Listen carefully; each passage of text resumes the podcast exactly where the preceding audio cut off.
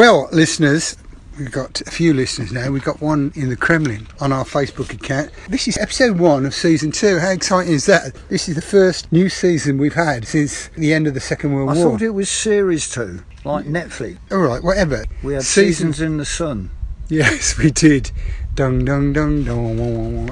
Anyway, season two, episode one, where we answer questions from our listener or listeners. Yeah, but I don't speak Russian or Scottish. As always, Mike, it's fabulous to see you again, and you're looking very dapper and very well, I have to say, in your Dennis the Menace striped t-shirt. Well, I have had a haircut. yeah, I noticed that. I thought you might have just got out in Winson Green. Well, that as well. But I had to have a haircut to come out of Winson Green. Have you still got the tag? Well, I tried to claim that I was a woman so I could go to the women's prison, but um, Yeah. they weren't having any of it unless I was Scottish. She's been arrested, hasn't she? I know. It's her and Mr. Salmon, Yeah. and they both now have been arrested. There's a message there not to have a surname that's a type of fish. Yeah, and live in Scotland. Because Buster Crabb got killed, don't forget. Oh, He yeah. was the he got killed. So there's a link. Yeah, There's a link there. Yeah. Crab, salmon, yeah. Sturgeon, Dolphin, yeah, dolphin, Great. Wasn't he an actor? Mr. Dolphin. Yeah, wasn't he an actor? Can't remember. Yeah, he was in one of these action movies, I'm sure. Anyone else? Pilchard? I think there was a Pilchard actually, thinking about it. There's the Three Pilchards in Polperro. It's a fantastic pub. Okay. But we're not in Polperro, are we, No. Ray? Cod, Haddock. Yeah. Captain Haddock. Yes, Yes! and Captain Birdseye. Yeah, and Captain Birdseye. Captain Birdseye is the only one that hasn't got the name of a fish. anyway, here we are. So we're, we're not Season in two. Polperro, where are we? We are in Chipperfield, and we're in Not Dave's. Chipperfield. yeah, Dave's wonderful pub here at the Windmill. And how long do you reckon we've been coming here? Well, you estimated it was around about seven years. Seven didn't you? years, yeah. We've been we've been here seven years. Not today, but over a seven-year period. So we've known Dave since he was a young chap Well, to now when No. he's a stand-in for Biden. in fairness, we've never known Dave when he was young. We've seen photographs of him on the wall, Yeah, yeah. and even then he looked old. But seriously, it's a great pub. It is Yes. a really good pub.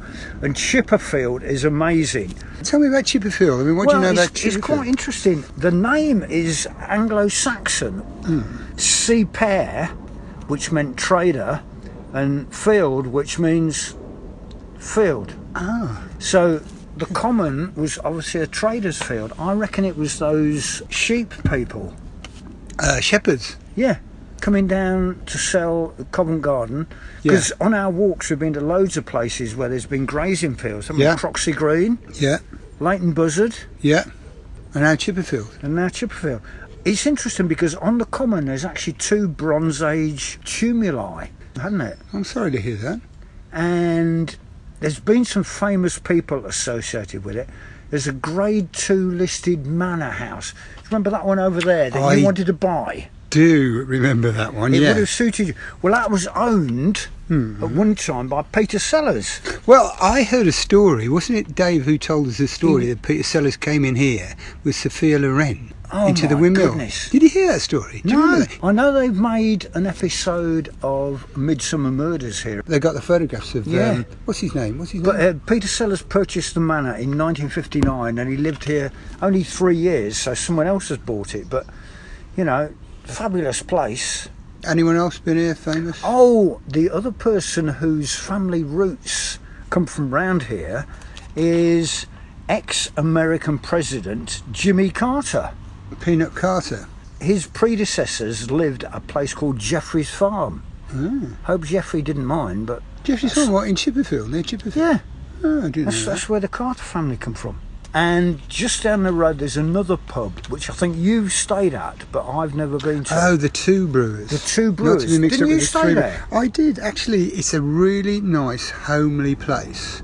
Not particularly pretentious, but just a really nice homely place, and we really enjoy that. And they do good food. So the Two Brewers is really good. Dave's is really good, but I think Dave's is particularly good because of Dave. Yeah. I mean, the two brewers, it's put me off because it looks a bit like one of these Bernie's steak bars. It is a bit of a chain-looking place. Yeah. Having said that, Dave's place, the Windmill, that is a chain. I think everywhere's a chain. Well, Dave's place is owned by Fuller's, isn't it? That's why you have Fuller's Pride there. Oh, right. And when he does a charity evening, which is about once a month, Fuller's donate a keg Yeah. with all the money going to Yeah. that charity. Yeah. So pretty good. But the two brewers is interesting. One, it was built in 1799, so it's getting on a bit. Really? It's, how long ago was that? And a friend of yours used to spar there, oh yeah. a boxing champion by the name of Bob Fitzsimmons. He Bob Fitz who? yeah, Bob Fitzsimmons. It sounds a bit Scottish, but Yeah. he was um, like Phil McCavity. yeah, wasn't he a world boxing champion or something? Phil McCavity. Yeah. No, he was a dentist.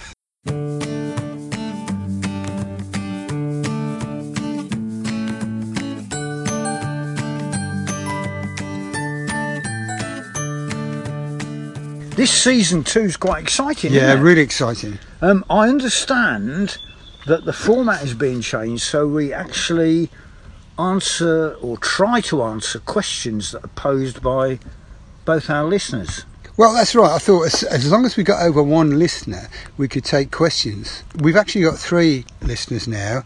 Um, one of them's based in uh, the Kremlin. I might have said that before. Yeah, his question was, "What you doing? Yes. Why you make podcasts?"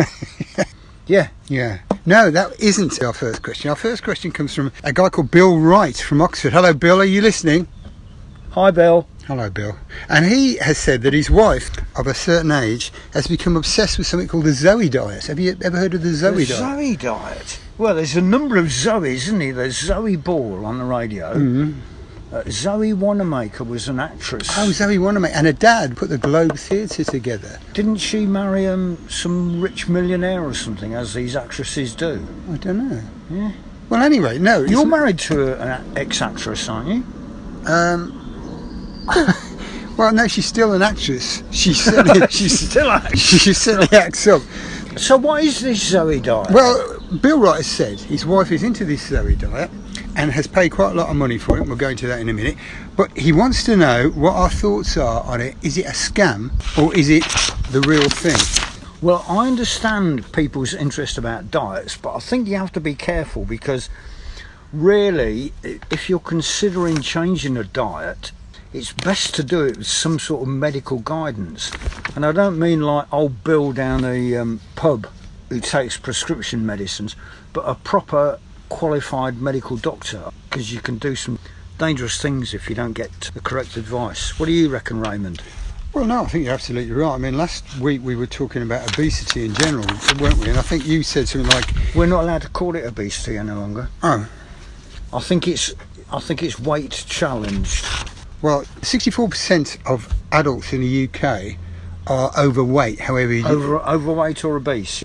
and they reckon that the cost to the NHS by 2050 will be something like 10 billion quid, which is a lot of money. And at the moment, based on 2019-20 figures, there were 1 million hospital admissions with weight-related problems every year. Now, that's a hell of a lot. So there's a guy called Tim Spector. Didn't he used to be a chief honcho at uh, Motown in the States? Yeah, I think you're thinking of Phil Spector, Oh, that's right, yeah. who I think might have been his dad. I'm not 100% sure. No, because I watched the video with him in and he sounds English. Phil Spector was definitely American. So, good old Tim, who wrote The Diet Myth and Spoon Fed. Have you read either of those books? No, I haven't, but I understand he's not actually a professor of medicine because he's Professor Spector. His qualification is in biology. So mm-hmm. he's not a medic, he's a biologist. Okay, well, good news for him. He's got Just 200. like you and I. Yeah, but further up the food chain. Well, anyway, there's 200,000 people in the UK on his waiting list trying to get this Zoe diet. And the Zoe diet costs you about 260 quid or thereabouts for a kit, and then it costs you roughly, depending on what plan you got, 50 quid a month thereafter. Of my friends' wives are it, and they swear by it. Not swear at it, but they swear by Well, it. Well, no wonder you lose a lot of weight from your wallet at 50 quid a month. Well, you do. He's onto a winner here because, I mean, we've had a million different fad diets. Not to say, of course, that the Zoe diet, Bill, is a fad diet or a scam diet in any way, shape, or form. We wouldn't say that, would we? No, I looked at a video uh, by a reporter which included uh, Professor Spector, and it certainly seems. Um, what's the word? It seems very intensive in terms of scientific backup. Yeah. So there seems to be a lot of analysis. Uh, this reporter was sending off, uh, I think it was poo samples once a month that were analysed, and then according to the analysis of her gut bacteria, she was being advised on particular foods to eat. Well, let me tell you what you get for your 300 quid. You get a box, and in the box, I think there's three other boxes roughly. And one of them is a thing that you prick your finger with, and you get blood out. You Oh, stick it in a right. tube, and you send it off. And that looks at blood fat and blood glucose and that sort of stuff. And then you get something to put a poo sample in. Not all of your poo, because that'd be too much. Yeah, that'd be a shoebox. I'm still not sure about that. Siri, shut up. Talking Yeah. of which, guy walks into the optician's. Yeah, and He's got a shoebox. yeah. And the optician says, What's wrong? He says, Have a look at that. And inside is this huge stool. And the optician says, Well, surely you need to see a GP, don't you? He says, Why have you come to an optician's? He says, Well, every time I do one of those, my eyes water.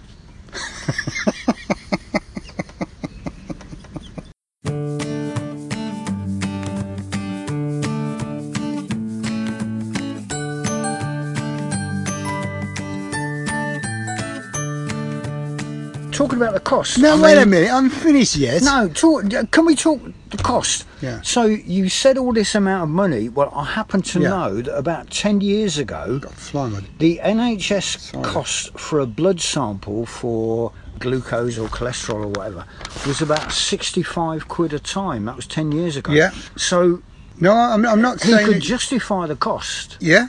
Well, basically, you've got three things. One, where you stick your blood in, measures blood fat. Another one where you put your stool sample in and it looks at your gut microbiome, all the uh, bacteria that's floating around in there. loads. And then thirdly, you've got this thing that you strap to your arm and monitors your blood sugar. In all fairness to him, apparently the initial results, according to him, is 82% of people on the trial said they had more energy after three months. This is 83% said they no longer feel hungry. I wonder if that means they'll never eat again.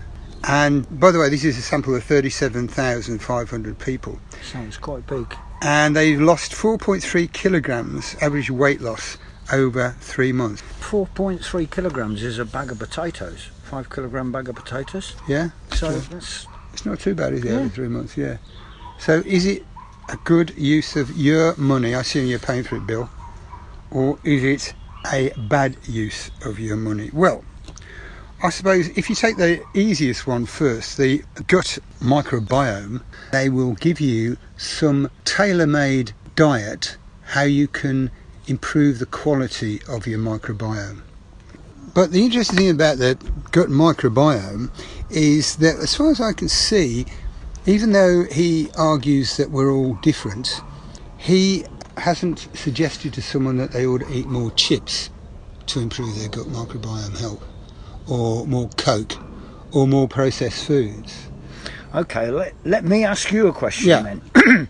this advice, according to the video that I saw of this reporter who had undergone this program, the dietary advice she was given, tell me if this sounds familiar.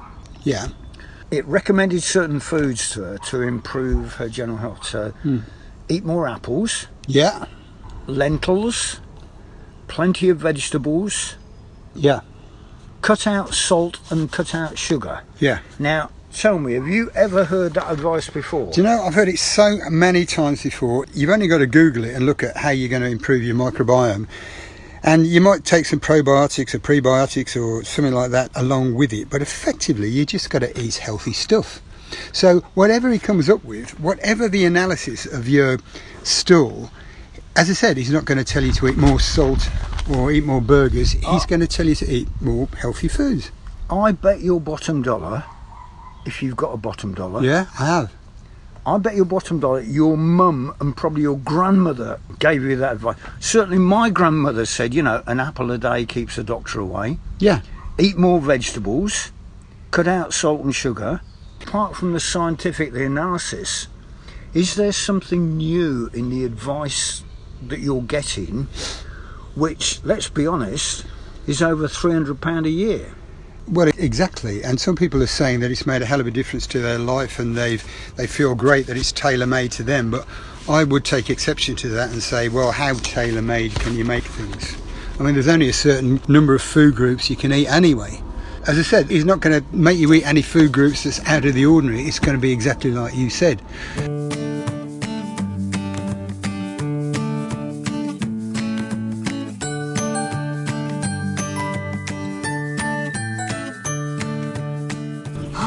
Yes, on the video, this woman was in her box. Yeah.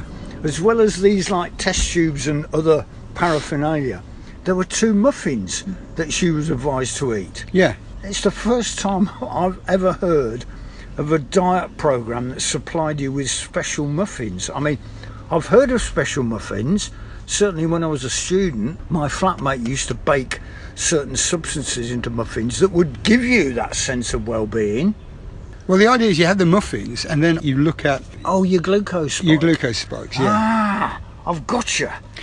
So I think you have three sets of muffins, and you start eating them on day three, and you get three muffins for breakfast, and then you fast for a while, two muffins for lunch, and then you perform this sugar test, and so on and so forth. But again, I mean, what is that showing you? It's showing you that you get glucose spikes with muffins, but you can moderate your glucose by just eating the right food in the first place. Well, my first thought is if you're worried about your blood glucose levels, surely it's best to go to your GP, which doesn't cost you anything. They will then take a sample, and if he decides that you need to go through this spike test, they will do it on the NHS. You know, maybe referring you to hospital for a, a proper diabetologist to do it, Yeah. but you get all this done for nothing. Well, there's some journalist has said that not all carbs create massive sugar spikes. She's discovered in her monitor. That's possibly right. Of course, you're right. I mean, there's slow release carbs and there's fast release carbs. And then the other thing she says, if I combine pasta with a vegetable based sauce, I don't get a bit of spike. Well, of course she doesn't. This woman also says nothing is off the menu. I can eat what I like as long as I do it in moderation. Apparently, this app that goes with it helps her decide. So, super green food, presumably food that doesn't release much glucose or any, gets a score of 100. It means she can eat as much as she likes. And if it's between 0 and 24, like a muffin, she can only eat once in a while. And that's really helped her moderate her dietary habits. What do you think about that? I think, first of all, I would go on the NHS website. Second, if that didn't satisfy me, I'd contact my GP. But if you remember what our parents and grandparents always said, you need a balanced diet. So that balanced diet consists of you need protein, fats, and carbohydrates. So a lot of your protein you get from meat or from fish. Probably fish is healthier. The latest recommendations are fish twice a week with oily fish once a week. Um, that, that sorts out your protein. Your carbohydrates seem to be mainly vegetables, so they talk about red vegetables, so tomatoes, chilies, radishes. They contain beta carotene, which apparently one of the benefits is they're anti cancer.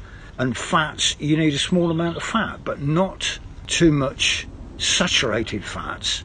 And basically, it seems to be try and cut out salt and sugar and cut down on saturated fats. Have a, a varied diet, regular vegetables, but also regular exercise. And lay off the donuts and the coke. yeah, I mean, it's as simple as that. So, in answer to your question, Bill, I think we're of the opinion, and it's only our opinion, that you could get yourself a diet that would probably give you exactly the same as the Zoe diet for next to nothing. on the NHS website there's one. Yeah, so do you really need to spend all that money?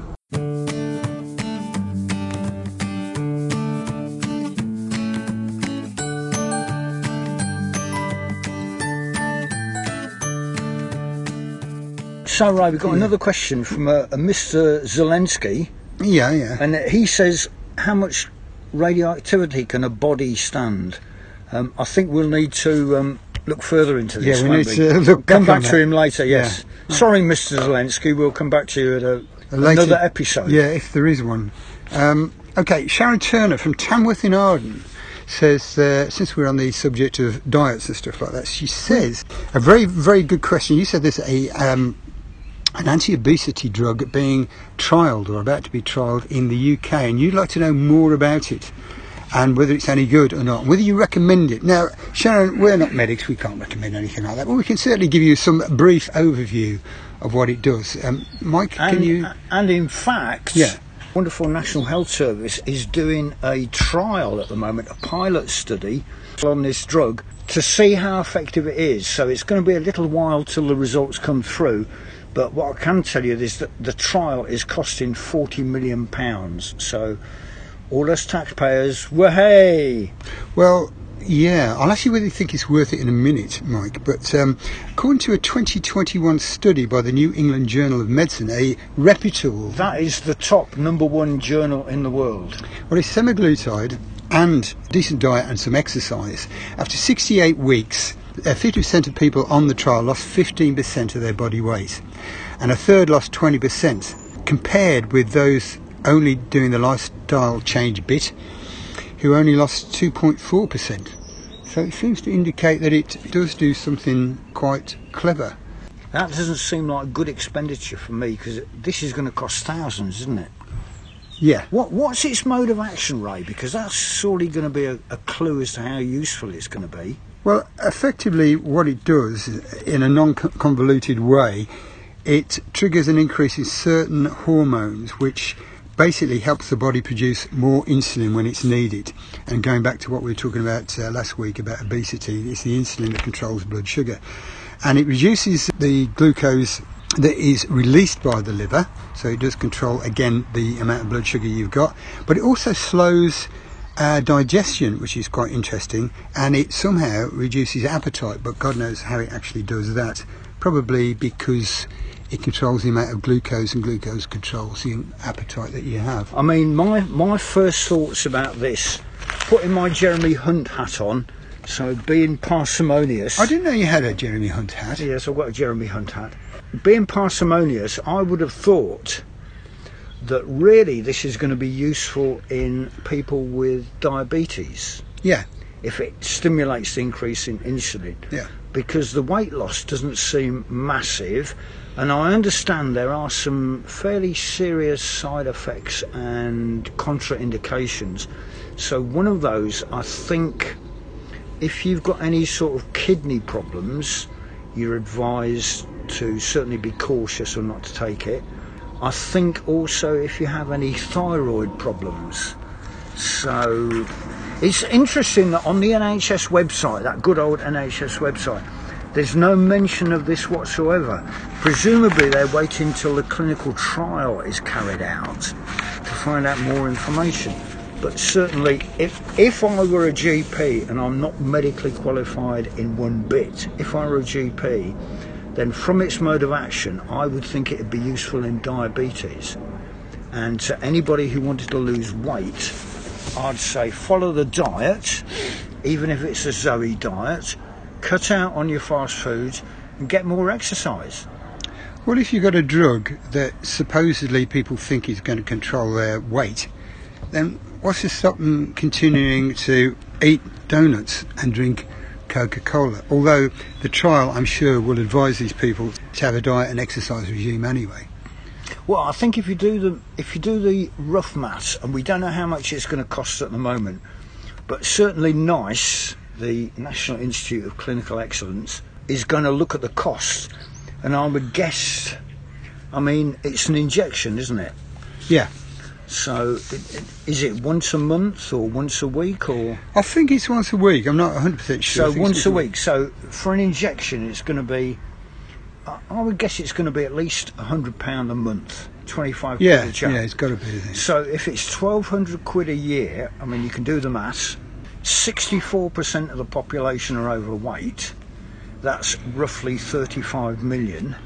At twelve hundred quid a year, we're going to get into some problems.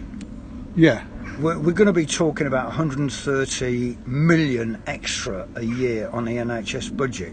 Now, I'm no economics expert, but I would guess if you ask the NHS to stump up another 130 million when they've got nurses that are criminally having to pay their own parking costs at the hospital on a low salary, I would think you'd get a short answer from the NHS. Well, that's only the icing on the cake. There's another drug by Eli Lilly called tirzepatide. I don't know whether you've heard of that. And that's predicted to hit turnover of $48 billion by about 2050.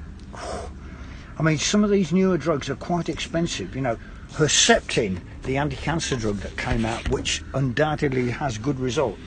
I mean, I know when I was working in the pharmaceutical industry, that used to cost, get this, £36,000 per patient per year. Jeez. So these things are not cheap. And I think it's unfair to put on doctors the choice between do I treat this one patient with, say, for instance, Herceptin or this Glanova or whatever it's called, or, you know, 56 patients get a hip replacement. If I was the doctor, I'd go with the hip replacement every time. No, I agree with you. I mean, this other drug, which uh, is only available in the States, it does two things. It does what semaglutide does, but it also increases the communication of nutrient intake from your gut to the islets of Langerhans, which control the release of, of insulin. So that is a double whammy on that one, and that's supposed to be a game changer. But to Sharon Turner, those are the two major drugs on the horizon at the moment, and the semaglutide is the one to watch out for because that is the one under trial at the moment. But, I mean, these drug companies will make a fortune out of this, and that's what it's all about. And they will publicise it from now till when the cows come home. But at the end of the day, if you were told what diet to go on and you stuck by that diet for, I don't know, 80% of the population, that would make a vast difference. And yeah, there are a few people on the edges of the normal distribution curve that maybe this doesn't quite apply to. But for the majority of people, like we said before, if you cut down on your glucose, you cut down stuff like salt, you eat plenty of vegetables, you drink plenty of water, the usual stuff you get from the doctor, you are going to, and you stick to it, you're going to lose weight. I mean, call me old fashioned, but there was an interesting article in the Sunday Times at the weekend uh, written by a doctor, medically qualified man, and he and his brother are genetically identical twins. Oh, okay. And his brother has gone to America. He's still practicing medicine in this country. But his brother has gone to America, and in two years, he's put on 30 pounds weight Jeez. while he's been in America. And he's put that down to consumption of fast food. So, call me old fashioned, but I think if I were a GP, if I were Dr. Martin down in Polruan or wherever it was, and a patient came to see me asking for advice on losing weight, I would recommend, first of all, plenty of exercise. So, maybe I think the NHS recommends three walks a week. I'd say look at your diet, cut out salt and sugar, cut out processed foods Never buy a Big Mac. I think I've had one in the past 10 years. Don't get any takeaway food. You know, cook as much from spec as possible. The general advice, as we said before, eat plenty of fresh fruit, particularly apples, plenty of red vegetables, and plenty of green vegetables to give you the roughage. So, Sharon, I hope that uh, has answered your question. Uh, I'm sure it probably hasn't, but uh, never mind. There you go. There you go.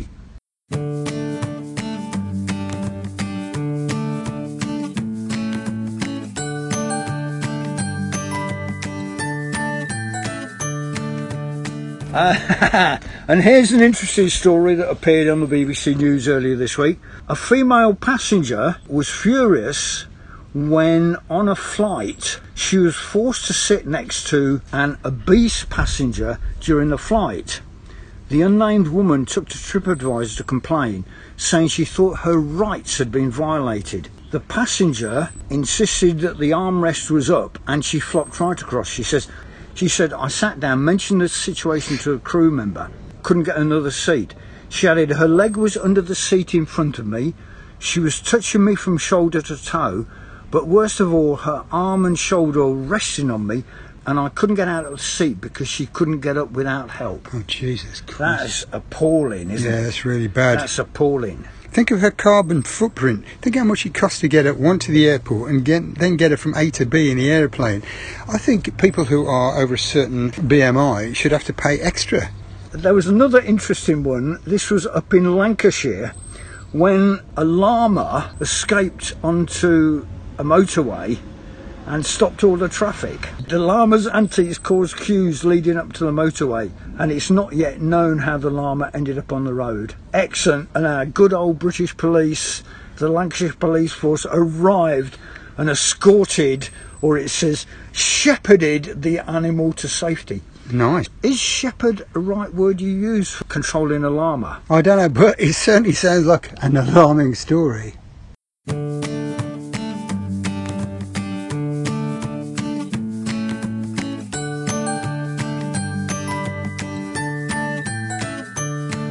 Have you heard about Lindsay McCabe, a holistic therapist? This is an interesting one. An Airbnb hostess from hell was convicted at Chester Magistrates Court last week. Lindsay McCabe, a holistic therapist, rented out a room in her home near Chester to Jane Dillon, party planner, model, and actress. On the 28th of January, McCabe wrongly concluded that Dillon was a prostitute and entered her room shortly after a guest went to bed and began slapping and kicking her, shouting, Get out of my house, I know what you are, you are a sex worker. McCabe was ordered to pay Dillon £500 compensation. That's, um, you could almost say rubbing someone up the wrong way. Absolutely. There's another obesity related one here, sort of. A woodyard worker from Kent is so addicted to cheese that he spent more than 60,000 quid a year funding his habit. Can you believe that? Mark King, 54, eats two blocks of cheddar cheese a day. His favourite is a sandwich containing one whole block, along with Marmite. He avoids dishes like macaroni cheese, however, as he finds them insufficiently cheesy. His wife Tracy told the Daily Mirror that she isn't worried. I took him to the GP for bloods and all that, and everything came back perfect. The GP said because he'd been eating it for so long, he's become acclimatised to it. I love this story from Southampton. There's a chap, I can name him because it comes up on uh, the Southampton Echo website. Miguel Castro, age 26. He was caught by police after an officer was handed his mobile phone while investigating a separate incident. Castro, however, was not in the area. The officer tried the passcode 1234, which to her surprise opened the phone. On the device, the officer found text messages offering cannabis for sale and texts from others asking for drugs. However, it gets worse. Castro went into the police station where he asked to have his mobile phone back. They heard that when his address was searched, 128 grams of cannabis was seized with a street value of £900. Also at his home, get this, Ray, talk about a wally. Also found at his home were bags and business cards. And on the business cards, it added that his activities, quote, involved a regular supply of cannabis. What's his name? Miguel Castro? Yeah, Is that his real name? well, apparently. You know, ages ago we had that thief that broke into someone's house in the winter, and his footprints were found in the snow leading back to his home. Yeah, I mean, I could be a better criminal than half of these people. Thought you were. Well, Keeping us right up to date, talking about cars, which I think we're going to talk about electric cars at some time in the future. Researchers at Nottingham have been researching people's responses to driverless cars. But basically, this wasn't a driverless car. The driver was made up to look like a seat. So if you looked into the Oh, car, yeah, it yeah. looked like a driverless car. Yeah. And this was at the University of Nottingham, where they drove around the campus with an apparently driverless car, but with this guy that was made up to look like a seat. Um, and one of the things they were looking at people's responses. And one of the things was because obviously this chap was like slowing down at zebra crossings for people to cross. People still waved and smiled at the car, even though, to all intents and purposes, there was nobody in there. I mean, one of the stories I used to love on my daily commute over to Searle from Watford, I used to have to go through a couple of busy places like Chalfont and the edge of Wycombe. And there was a guy in the office, more senior to me. I'm sure I can mention him, Phil Blake. He was a lovely bloke. one of the most intelligent guys I've ever met. But he had this amazing sense of humour. And going through Wycombe to get to our offices, there was always a traffic jam. And it was one summer, so the weather was hot, he had his window run down, and he wore a gorilla mask and gorilla hands. and when they pulled up at a traffic jam, he'd got the window down, wound down. So he put his arm out of the window and tapped the side, and people were amazed to see this gorilla hand and a gorilla driving the car. Lovely.